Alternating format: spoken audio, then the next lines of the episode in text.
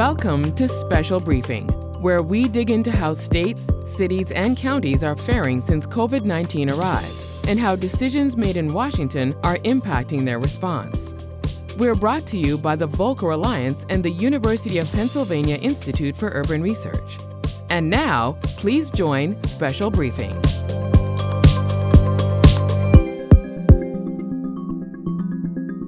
Well, good morning, good afternoon, good evening, wherever you're tuning in from around the world. I'm Bill Glasgall of the Volcker Alliance. I'm here with Susan Wachter, my co host from the Penn Institute for Urban Research at University of Pennsylvania. And this is Special Briefing. And we have a very special, special briefing for you today. We are approaching July 1st, which is the beginning of the fiscal year in most states uh, and many municipalities in this country, but certainly for the states. Budgets are being finalized, if not passed already. States are brimming with money as a result of uh, tremendous economic stimulus that we'll hear about in a few minutes. And we have a terrific panel to discuss this today. Mark Zandi, chief economist at Moody's Analytics, is joining us. Shelby Kerns, executive director of the National Association of State Budget Officers. I want to talk about the view from the states as the budgets get finalized. Hughey Newsome, CFO of Wayne County, Michigan, which is otherwise known as uh, Detroit. He's going to talk about his budget that's in the works right now and what they're looking for. And last but not least, a return visitor like Mark, uh, Mayor Kim Norton from Rochester, Minnesota. So we're going to look from 10,000 feet or 20,000 feet right down to the city level and try and dope out what's going to happen for the rest of this year next year and out into 2024 when a lot of the federal funding is scheduled to trail off. A couple of housekeeping details for you in this special briefing. Number one, we've taken very good questions from attendees in advance, so we won't be taking live questions. You can follow up afterwards, and we'll put a slide up to, to show you exactly how to contact us, uh, all the panelists, and Susan and me. All of the attendees will be muted, and your camera cameras are off for this event, but we know you're out there and we really appreciate your support over this past uh, year and a half of incredible public health and economic turmoil. Thank God we're on the on the mend right now. This event is on the record. We always have media in attendance. We welcome you and so the panel should know that anything you say may be reported upon. And finally, you can view this show and all the previous events on the Volcker Alliance and Penn IUR websites, where they will live in eternity in our archives. So, with that, let me introduce my co host, Susan Wachter. Susan, it's great to see you on this lovely day in the Northeast. Fortunately, we're not sweltering like our colleagues in the Southwest and West. Why don't we get it going with Mark, who's on the, the Penn IUR advisory? Thank you, Bill. It's a pleasure to be here and to join you and the Volcker Alliance in presenting the series. And it's a particular pleasure to introduce our first speaker today, our first panelist, Mark Zandi, who is well known to everyone and chief economist of Moody's, and particularly well positioned to provide an overview on the economy, the economic outlook as a whole, and, and also for state and local governments, important part of the overall economy, but perhaps a lagging part. Mark? Thank you, Susan. Thank you, Bill. Thank you for the opportunity to participate today. I'll make uh, two broad points in my remarks. Uh, first, on the economic outlook, I'm optimistic. I think uh, prospects are very good over the next uh, 12, 18 months. I do think that if everything sticks roughly to script, I think the script is on pretty solid ground. The economy should be back to full employment or something pretty close to that by late 2022 or early uh, 23. And when I say full employment, uh, that not only means an unemployment rate that is uh, sub 4%, consistent with the kind of unemployment we had pre pandemic, but it also means lab, uh, higher labor force participation back closer to pre pandemic levels. And I, I, think the best measure of uh, full employment is uh, the employment to population ratio for prime age workers, uh, folks between the ages of 25 and 54. That's a good rule of thumb. If it's over 80%, that's consistent with an economy that is uh, doing well, wage growth is accelerating, uh, life is pretty good. Uh, there are three uh, key reasons for this optimism. First is reopening. The pandemic is winding down, and California, New York reopened officially yesterday. So uh, I think we're off and running here. And so we have a lot of businesses that are turning back on the lights and uh, we're getting going and a lot of job openings, a record number of open job positions. Uh, that augurs very well uh, going forward. Second reason, there's a, a lot of pent up demand and a lot of excess savings uh, that's accumulated over the past uh, 12, 18 months during the pandemic with folks sheltering in place and uh, haven't been able to travel and go to restaurants and ball games and get their hair cut and get their clothes cleaned, those kinds of things. All those things are going to happen all at once. And because people haven't been spending as much, there's a lot of cash out there in checking accounts. It's mostly among higher income households, but um, because of the government support, savings are high pretty much across the income distribution. And so we should see a lot of consumer spending uh, this year and through next, and that will drive a lot of growth. And then the third reason, and a very important one, is uh, very aggressive monetary and fiscal support. Of course, the Federal Reserve has had its foot flat on the proverbial accelerator. Feels like it's starting to think about taking its foot off a little bit, but you know, interest rates still are at zero. Fixed mortgage rates one and a half percent, excuse me, three percent. That's about as low as they've ever been that provides a lot of uh, juice to the economy. And of course, we've seen several packages of fiscal support over the past more than a year, beginning with the CARES Act back last March, most recently with the American Rescue Plan, which was passed this March. Kind of totaled it all up. It's about $5 trillion in deficit financed support to the economy. That's about 25% of GDP. That is a, a lot of fiscal support to the economy. Just for context, the fiscal stimulus provided back in the financial crisis came to, in total, about 10% of GDP. And in the pandemic, the next closest country in terms of the fiscal support provided is Japan, and they've provided about 12% of GDP. So that's a lot of juice. And of course, come back to this in a second. A lot of that support is going to state and local government, about 500 billion in total and the ARP is finding its way to state and local governments in, in one form or another, and that's uh, obviously been very helpful.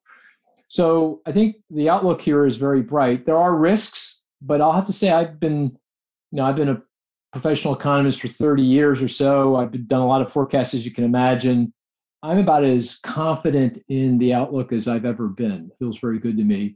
Inflation is picking up, interest rates are rising, but you know, I think the most likely scenario is that uh, you know the the surge in inflation we ex- we're experiencing right now is temporary, as the Fed would say, is transitory. It's typical coming out of recessions. It might be a little bit more than we've seen in past recessions, just because of the disruptions created by the pandemic globally.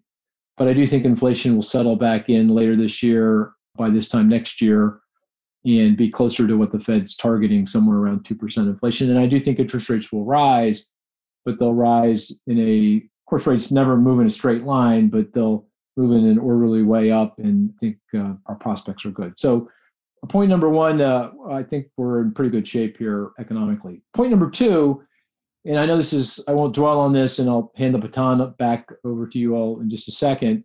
I'm optimistic about the state and local government fiscal situation as well. You know, prior to the ARP, the American Rescue Plan, uh, we were estimating that the budget shortfall for state and local governments would come in somewhere around 200 250 billion over two fiscal years this current fiscal year that's coming up and the one after that and that was very conservative under very conservative assumptions and of course as i mentioned the arp is going to provide uh, close to 500 billion 200 billion directly to state tribal governments about 150 billion to local government in one form or another, and then another 150 billion to education, K through 12.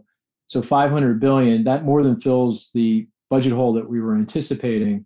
So if state and local governments are prudent in the way they manage that support, I think they should be in, in very good shape over the next, uh, at least over the next couple, three fiscal years. I mean, there's some issues around, you know, what happens after that, but that's, I think, a, a good problem to have. You know, there's much worse things in life than not having uh, money right now. So there's a lot of money out there, and I think that's very, very uh, positive for uh, the outlook for state and local governments.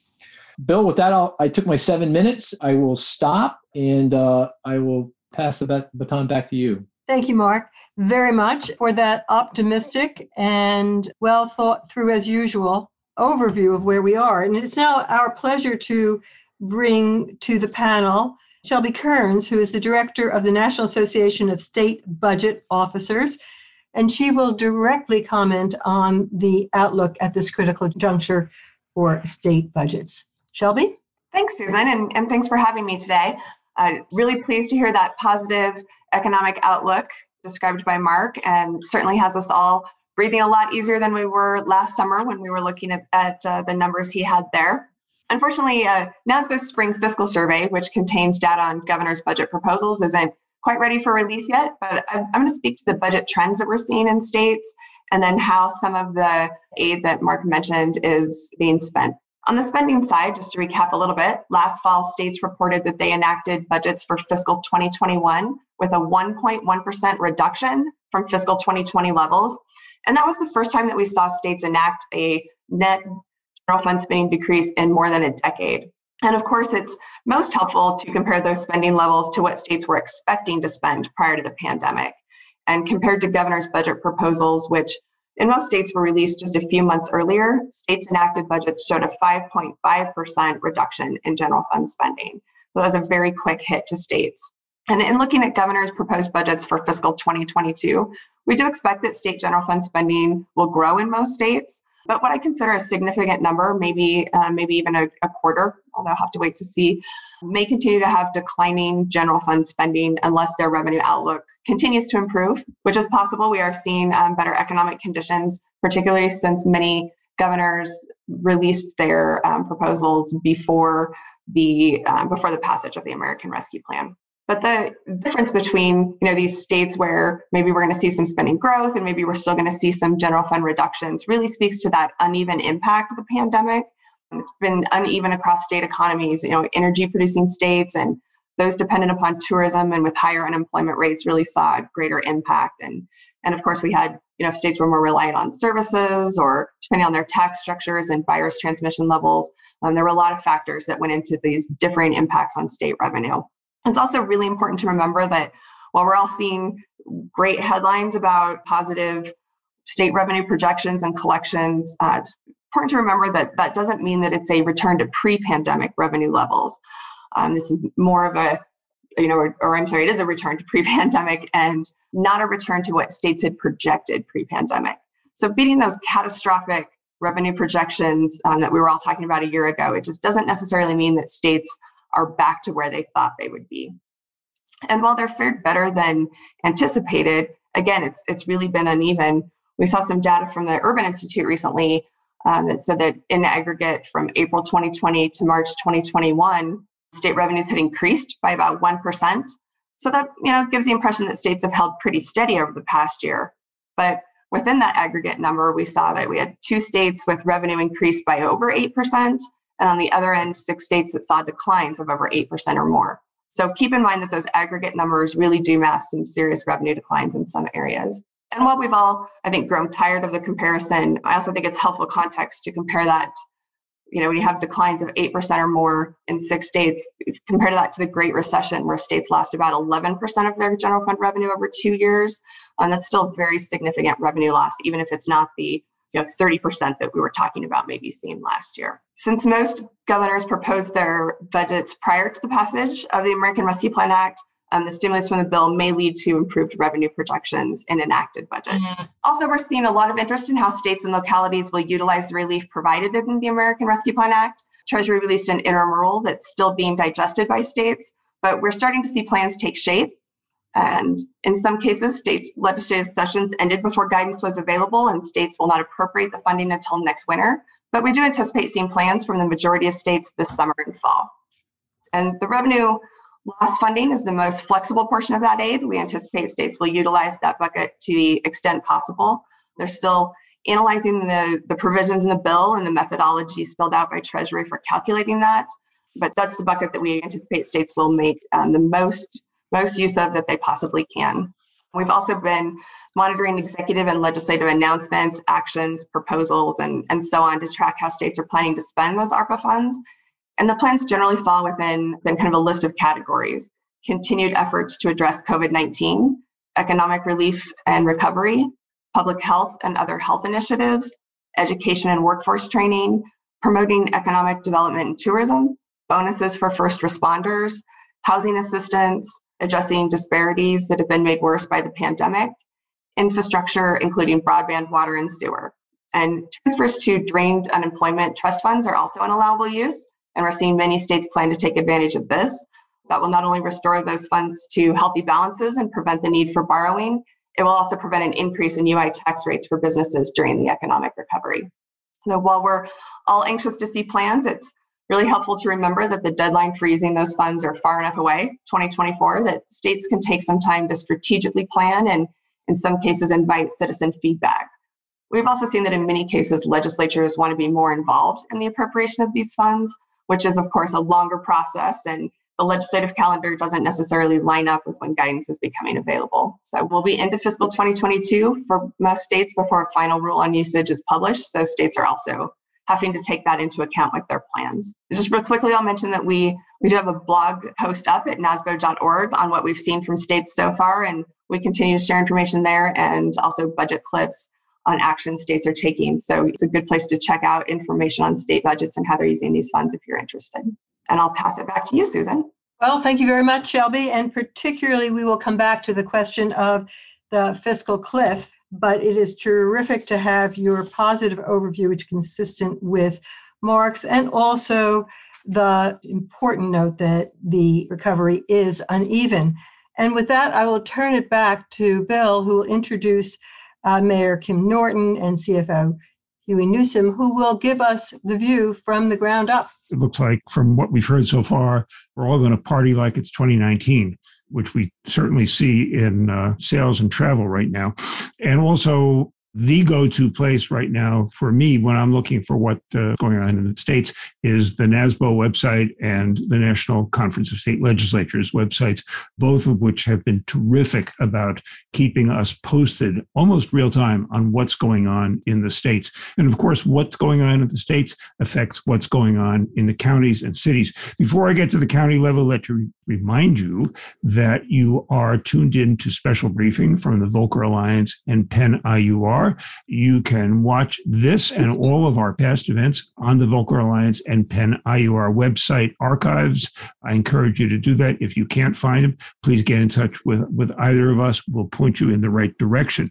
Let's now turn to the county level and the local level. Hughey Newsome has got one of the most interesting CFO jobs of any county in uh, America, I think. Uh, Wayne County, where he's at, flirted with insolvency when Detroit went under and in, into Chapter 9 bankruptcy. Wayne County has been through a huge reconstruction period, and then along comes COVID. So it's been an amazingly tough year. So, number one, Hughey, tell us how you made it through the mess. How are you doing now? And what are you planning for in your new budget? Well, I, first and foremost, you know, this time last year, I'd even say 15 months ago, when the county first went on furlough, we, you know, because we were, you know, three or four years out of on the verge of receivership or state takeover. Obviously, you know, there were echoes of the past with leadership. All that predated my time as CFO. I was only like six weeks in the job when we, when COVID really hit. But you know, there were echoes of the past, and we started to prepare ourselves for a recession. You know, 2008, 2009 recession like financial crisis, and we looked at temporary furloughs. We started to review contracts, went through the entire process, even though the CARES Act was being negotiated in Washington D.C. It appears that you know, as you know, moving forward, it appears that the you know the general macroeconomic trend is that we're going to see you know recovery. We're seeing inflation now. We're seeing almost a, a complete recovery of demand. We're seeing that supply can't keep up with demand, so the economy seems to be recovering nicely. The problem is is that Wayne County, I think a lot of municipalities are going to be in this boat where you know the COVID hit as we were still dealing with structural budgetary problems. We have constrained revenue, rely heavily on property tax revenue, even as the, the economy recovers. In our state, we have what's called the Headlee Amendment, which basically, and I think every state has some version of this, which limits the impact of property tax um, appreciation, the hit on property tax valuations Our version of that is Headlee. So that limits, that staggers our ability to um, share in, in, the recovery of uh, property tax revenue as property tax values go up, as property property values go up. And so we're dealing with that reality. You know, the COVID monies that are coming to the county, you know, this, the city of Detroit just got south of a billion, you know, about 890 million, if I remember correctly. The county got 340 million. And so these are nice one time influxes, but the way we're thinking about them, we're looking at that pot of dollars separately. And I think from a budgetary standpoint, this is sound practice. That's a recurring one time influx of cash. It's a nice chunk of change for the county. You know, we have a 560 million ish general fund. So 340 million is a nice pot of money compared to our size. But the issue is that's a one time influx of cash. We still have to make sure that we remain within our budgetary constraints on an ongoing basis. So, sound budget practice. We can't necessarily give raises on the fact that we have an influx of cash. One thing we're looking at as we go forward is what are some of the things that we are putting this money into? Does it provide, is it an investment that provides a recurring reduction in an operational expenditure or a recurring increase in general revenue? And we're trying to take a very strategic approach using that as a parameter because this is transformative money, even though it's not recurring money. And because of that, and because of our budgetary constraints, really do need to be thinking about things strategically long term and how do we squeeze you know make this money and invest this money so that it has returns on an ongoing basis. Thank you very much. Uh, when you say uh, transformative money can you be more specific? So you know how do we turn is there a way for us to turn the county make it more modern make it more livable? Those economic development considerations, right? So that we can draw businesses and draw taxpayers and draw residents are the things that we could do that we would love to do. You know, I think of it, you know, back in my management consulting days, I think of it in terms of what we call a blue sky approach. You know, forget about limitations, brainstorm and think, you know, think big. What can you do? And then let's bring it under the auspices of, okay, we still have a you know limited supply of money. It's a large supply of money, but let's think big. Let's think about transforming the county for something that will have a decades long, um, you know, two, three, four decades long impact versus thinking about okay well we need to you know and there's some things that we have to do like there might be some things we need to do in terms of capital and improvements to our aging building infrastructure right?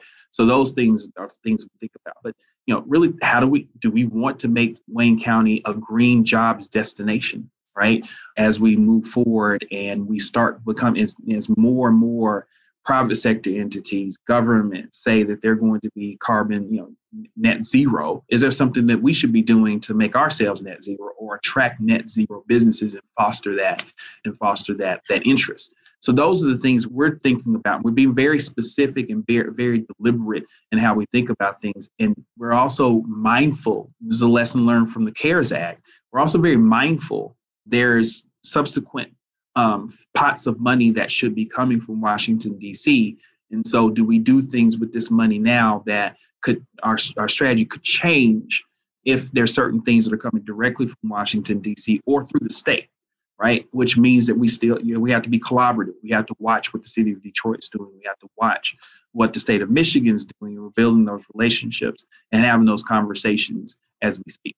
Thanks so much, uh, Hughey. We're going to turn to Mayor Norton and one thing we've discussed in previous calls is that you're a mid-sized city, but you share a lot of attributes with, with New York and Las Vegas and Washington, D.C., that tourism is a big magnet for you. And it's not necessarily skiing or boating on the lake or ice fishing, it's medical tourism. So you're, you're in kind of a, a unique elite group. So, how have you fared? And given what Hughey just said about how Wayne County would like to invest its federal dollars. What are you doing? So, thank you for that introduction. And I found Hughey's conversation and all the speakers uh, fascinating and I think heartening as well. So, the city of Rochester, I became mayor just before the pandemic hit our community, and I came into a conservative fiscally conservative community. We have a AAA bond rating and we've got certificate of achievements for excellence in finance for 50 years running. So uh, know that that's the environment that I walked into, which actually is a good environment to be in when a crisis hits because people respond conservatively and quickly. Our community is a medical tourism community. So we get about th- over 3 million visitors a year in a town of 100 and roughly 120,000. We'll see what the new numbers are. But the pandemic did hit us financially. We did cut, of course, immediately midterm that first year, but we had to cut uh, over 100 million in this current budget in order to providing the services that we needed to in a fiscally responsible way. And we did so. Our budget is about $472 million. If that gives you uh, an idea, our general fund is about 100 million. We, unlike uh, listening to Hughey, we do not rely on property taxes for the majority of our budget. As a medical tourism community, which you can also fish and boat a little bit. I should throw that in there, Bill. Certainly in northern Minnesota. We do rely on people coming to our community, and that all stopped during the pandemic. So, where we do rely on uh, the city of Rochester on its budget is airport traffic. We have an international airport that dropped to about 37% of the 2019 passenger load in business. Our cargo operations were about 85%, so that was a little bit better. But of course, it's the bodies that come to town that stay in our hotels, which is another large revenue source for us is hotel collection. And on average, it was down from its usual around 70% occupancy, you know, depending on days of the week and whatever, to an average of about 41. And some of our hotels are larger ones during the pandemic had 12% usage, which of course impacts the revenue to the city hugely. Also, our transit ridership was non existent for a while. The city council responded to the pandemic by saying, We're going to have free busing. We're not going to charge for parking downtown. We're not going to require you to pay for liquor licenses for bars and restaurants that were struggling because they were shut down for several months. So, all that meant an impact to our city. We did spend several million dollars of our contingency funds right away to try to help booster our, our business community and people to get through the pandemic. And then the CARES Act dollars. So it was a total of just between eight and nine million dollars at that time. And we spent it on support for people, public service impact programs, and then the final one was economic recovery programs. And I will say now that ARPA has released its funds, Rochester was, uh, of course, a city that got direct funding. However, when you think about our whole budget, ARPA funds were only $17 million because it was based on a CBDG formula that was not conducive to a, a very large uh, request. And some smaller cities in Minnesota got five times what we did. So our 17 million is being spent to buffer the next five years. Having said that, because of what happened during the pandemic and what we learned with our CARES Act funding, we are continuing to shift our budgeting focuses to issues like support for people, the reopening and resiliency, and supporting innovation. And part of that has to do with uh, economic development. And we're working very hard to, to assure that the people that were the hardest hit during the pandemic are supported in the recovery as best we can with some really innovative ideas. So um, that's just a quick overview of where we stand, and I'm happy to answer any questions as we get into the Q and A, or if you have any now. Thank you so much, Mayor Norton. And if I'm in a mood for ice fishing, I know where to go. Not right now. Wait till January and February. Before I turn this uh, over to Susan and we begin uh, Q and A, just want to remind you you are tuned into special briefing from the Volcker Alliance and Penn IUR on the Volcker Alliance and Penn IUR websites, where you can watch all of our 20 some odd prior events. Hope you will. Susan, we've been talking a lot about, about fiscal cliffs, about investments in, in communities. Why don't you kick this off with some of the big questions? We did get great questions from folks in the crowd. So, our first question that I will turn to is from Kent Hiteshew, who is the former head of the Federal Reserve's Municipal Liquidity Facility and now with Ernst & Young. And he's asking specific questions on the uh, fiscal cliff.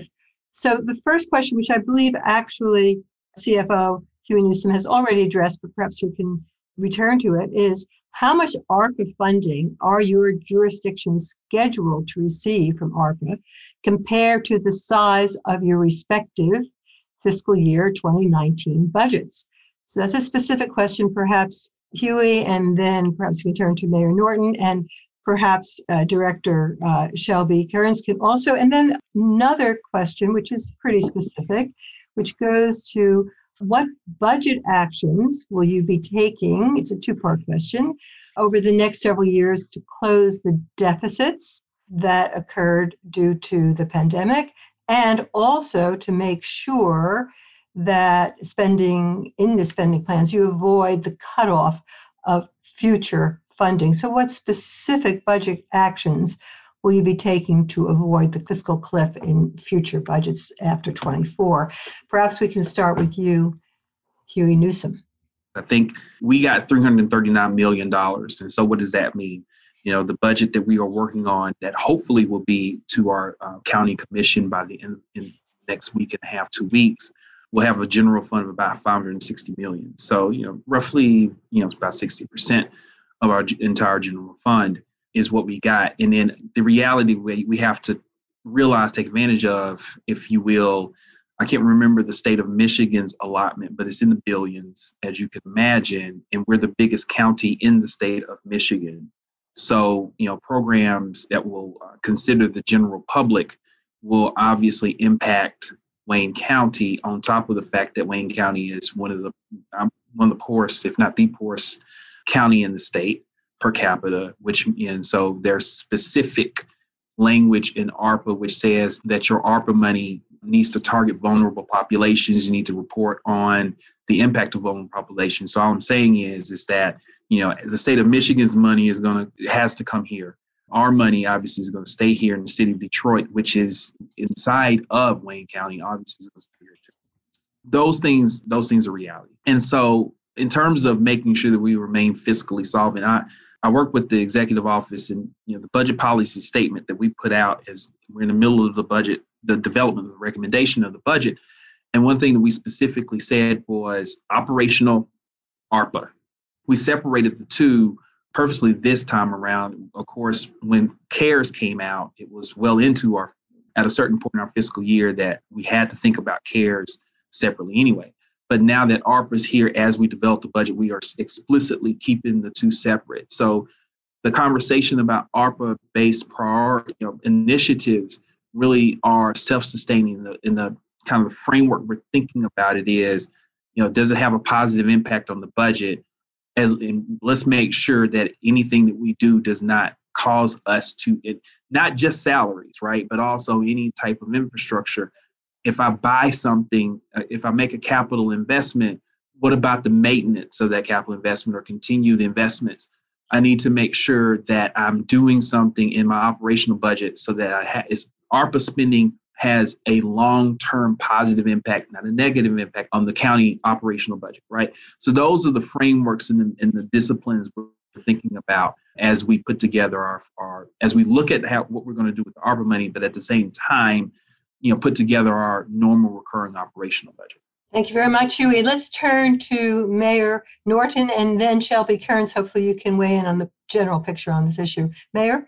I spoke about this a little bit in our estimation in the city of Rochester, we are going to see the greatest hit this coming year in the 2022 budget that we're working on right now and will be approved in the coming months, uh, starting in January. We're slightly different time frame here. And so we are front loading ARPA funds to help fill that gap for the first two years and then tapering off in the coming years uh, going out of that, the recession. And uh, again, even with this, and, and, of course, I mentioned it's a relatively small amount that we have to deal with. We're trying to be have our budget stability, but we also know that uh, we want levy stability. So we are probably looking at a slight tax increase a levy increase, trying to keep it. We had zero last year. That was part of the commitment to the community, but we can't continue to do that. And so we're trying to prepare our community for a tiny increase. We're looking, I don't know, I would say three to 4% perhaps in order to handle that cliff that we keep talking about because the 17 million isn't enough uh, to manage it for us. The second part of that was, could you repeat it, Susan? So the second part is well, the first part is if you have the numbers, what percentage of your budget is coming through our yeah. you have the numbers? Well, I mentioned earlier that our budget's like 472 million and we're getting 17. from ARPA. So, so that's much smaller. So obviously, it's, a- it is not enough. You don't want to complain because it's it's a help, and we appreciate it, and it's going to allow us to support our community. On the other hand, it was not what most of the larger cities I talk to are getting. It's a pretty insignificant amount in the big picture, but we're going to do our best to manage it through a slight levy increase, probably, and offsetting our losses. So that goes to the unevenness of the recovery. And I do want to turn to you, Shelby, on that. And then I do want to come back to the employment question. Let me just ask you again when do you expect to be back to full employment? I assume that you had to lay folks off, unfortunately. We laid no one off. So we had no layoffs. We had a hiring freeze. The only hire that we made outside of that rule was for a DEI director because we were not going to stop the trajectory we were on for many years. So that was our one outside hire. It's an administrative level position. So we did do that, but we've had a hiring freeze on since the beginning of the pandemic. And I would say additionally haven't hired even some of the critical positions that you normally would say you have a hiring freeze, but you have to have X things to run your city. Even some of those we've held off on because we did not want to have to lay off any employees. And we instead cut the 100 million from our budget in other ways. CIP, you know, we made other decisions putting off projects to do that. And very dependent on the recovery and very, the health and the economic. And you're back to tourism. Back to tourism. Bring bring uh, Mark back on that as well as unemployment. But first, Shelby Kerns big picture on how the we can see even with the two local leaders we have, the disparate conditions and disparate responses. Are there generalities that you can bring to us? I wanted to add to, to what Susan just said. Looking at, at some of the some of the state budgets that have been proposed and not not enacted yet or enacted, some of the big states like California, New York, New Jersey are either proposing or enacting some significant program expansions and also have, have enacted some significant tax increases. The question is whether after 2024 the revenue will, be there. Perhaps that's a question for Mark on the, the durability of the recovery. But what kind of Shelby, you, you mentioned there's kind of two classes here.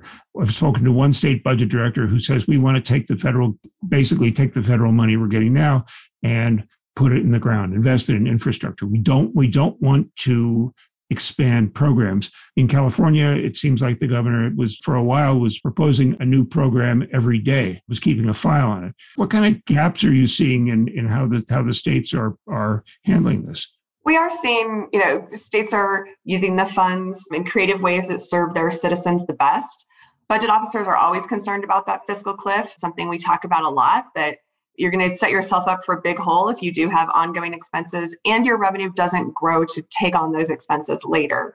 And that's one thing that, you know, listening to Mark and his positive outlook on the economy, you know, a lot of states may be looking at it that way, that their revenues will grow to cover those. They might have projections that show that. There's also a possibility that a lot of these programs that are being implemented will have less of a need in the future. You know, we're seeing a lot of programs be implemented that really are responding to the pain that citizens are feeling right now. Those are problems that um, states want to solve.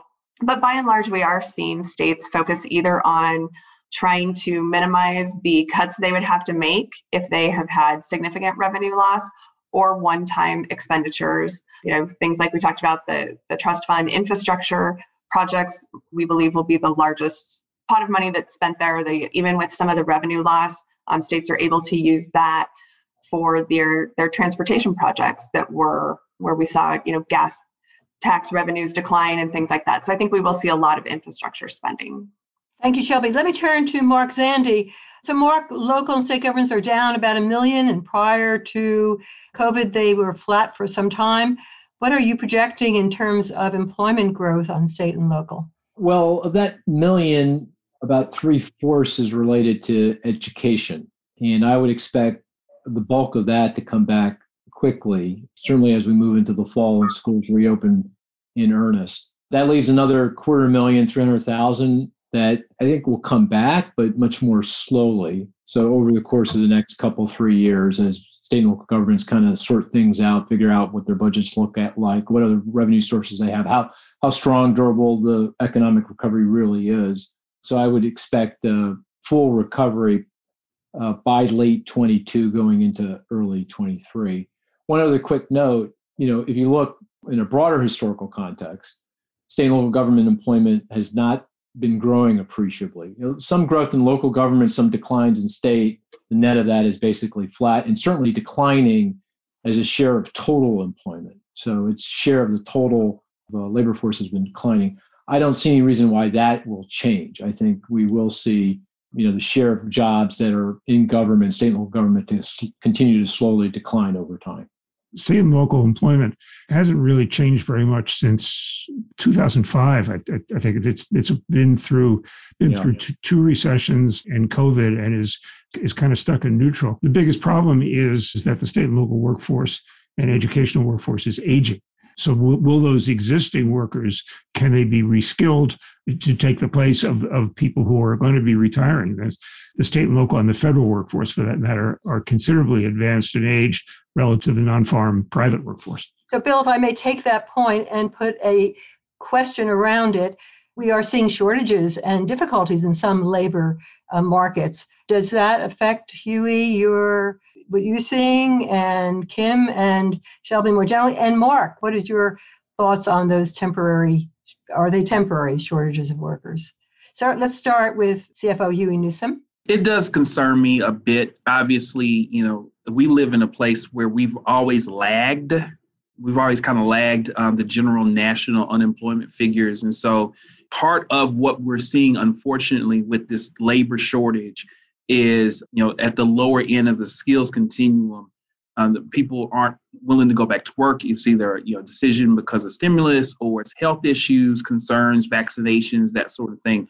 And so from a short-term um, time span big concern is will those small businesses continue to struggle and go out of business? Not necessarily not from a demand perspective but all, now from a supply perspective. We can't and we're not seeing that per se as I'm watching this, we're not necessarily seeing the fact that the continuity of business, small business, is not going to be there. So the suspicion that that we think is going to happen is once the stimulus starts to run out and people it becomes more economically advantageous for people to work, the COVID cases continue to come down.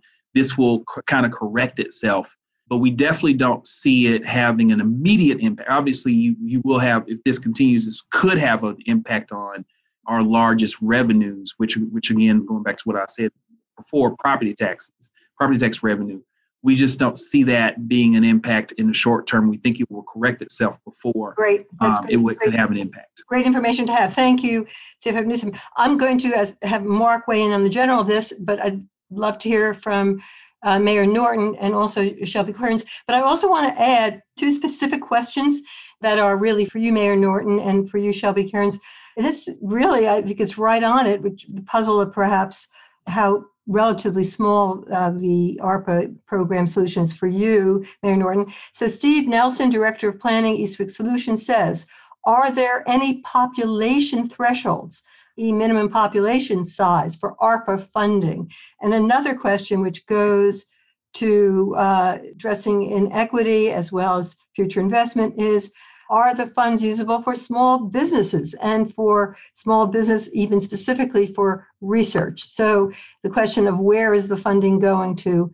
And uh, may I start with you, Mayor Norton?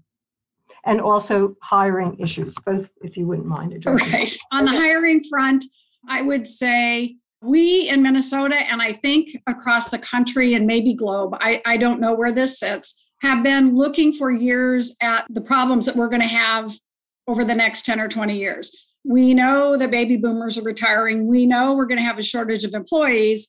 And so we are virtually back to where we were with our unemployment rates pre pandemic. And then I, my fear is we're facing the same thing we knew we were going to be facing. We're just facing it earlier, which is our seniors are causing openings throughout industries that have to be filled every, we need everybody, every available body to go to work. And so when I talked about our ARPA funds and how we're using it for economic development, we have applied for multiple grants and we're just a second round Bloomberg Global Cities recipient. And we are trying to address exactly this. How can we get every available body, not just to, to handle the impact of the pandemic, but to handle it can be a, a response to poverty as well if we get people uh, employed in the right jobs. So we are spending while we're using our money to flatten out and, and make sure that we're not having that fiscal cliff. What money we do have is being kind of refocused a little bit in that area uh, to prepare for it. And I know there was one other question, but yeah, so it's, it's not related. What about research and development and the business? Yep. Yeah, and there was a question in there about uh, helping small businesses what we're seeing is uh, we used our CARES Act funding for that grants, loans, PPP. A lot of, you know, including Mayo Clinic, you know, use PPP. And I guess uh, we're more working on rather than giving businesses money, we have a group called Rochester Ready, and we are focusing on getting people out use it being creative and innovative about how we get people out and into the businesses again which is really difficult when people have businesses have found that it's more convenient for their workers or for themselves to not have a physical presence and people aren't coming into downtown like they were.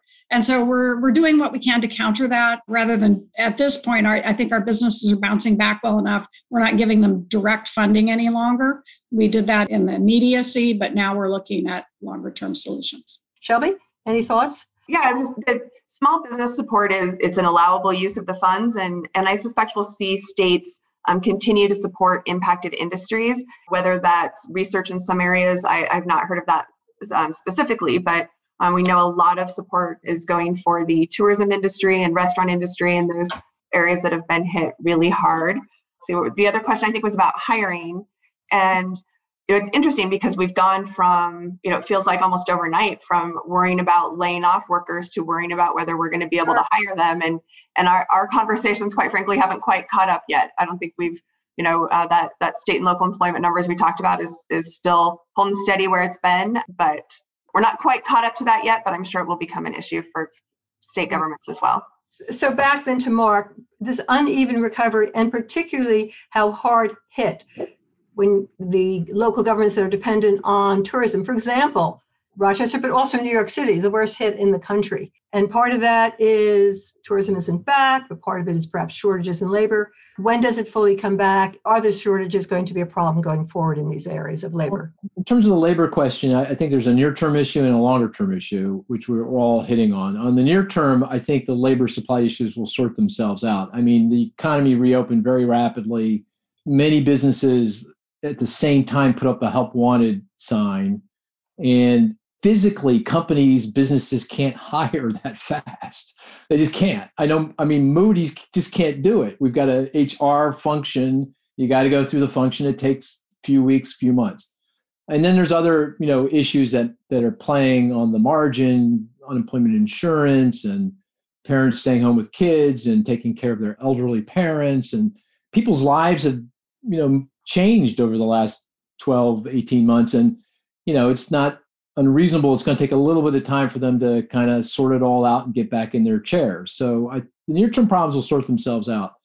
But I will say, and this goes to what the mayor said and everyone else, that we got a labor supply issue. I mean, think about what the economy felt like pre pandemic.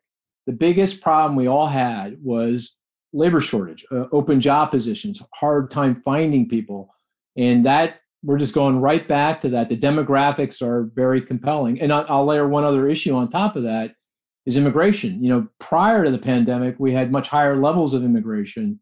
Post pandemic, because of policy, because of the pandemic, we have much lower levels of immigration.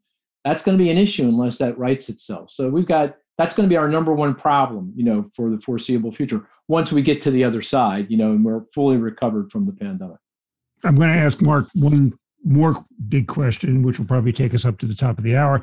Gabe Petek, California legislative analyst, good friend, and guest on this program a couple times. Gabe and also Catherine Kravitz at BMO Asset Management are asking a couple related questions. One is I, I know, Mark, you, you said you're very sanguine about the inflation outlook, but you know, California buys $200 billion worth of goods and services and labor every year. So, what happens with inflation is of no small concern when you're running a $200 billion general fund.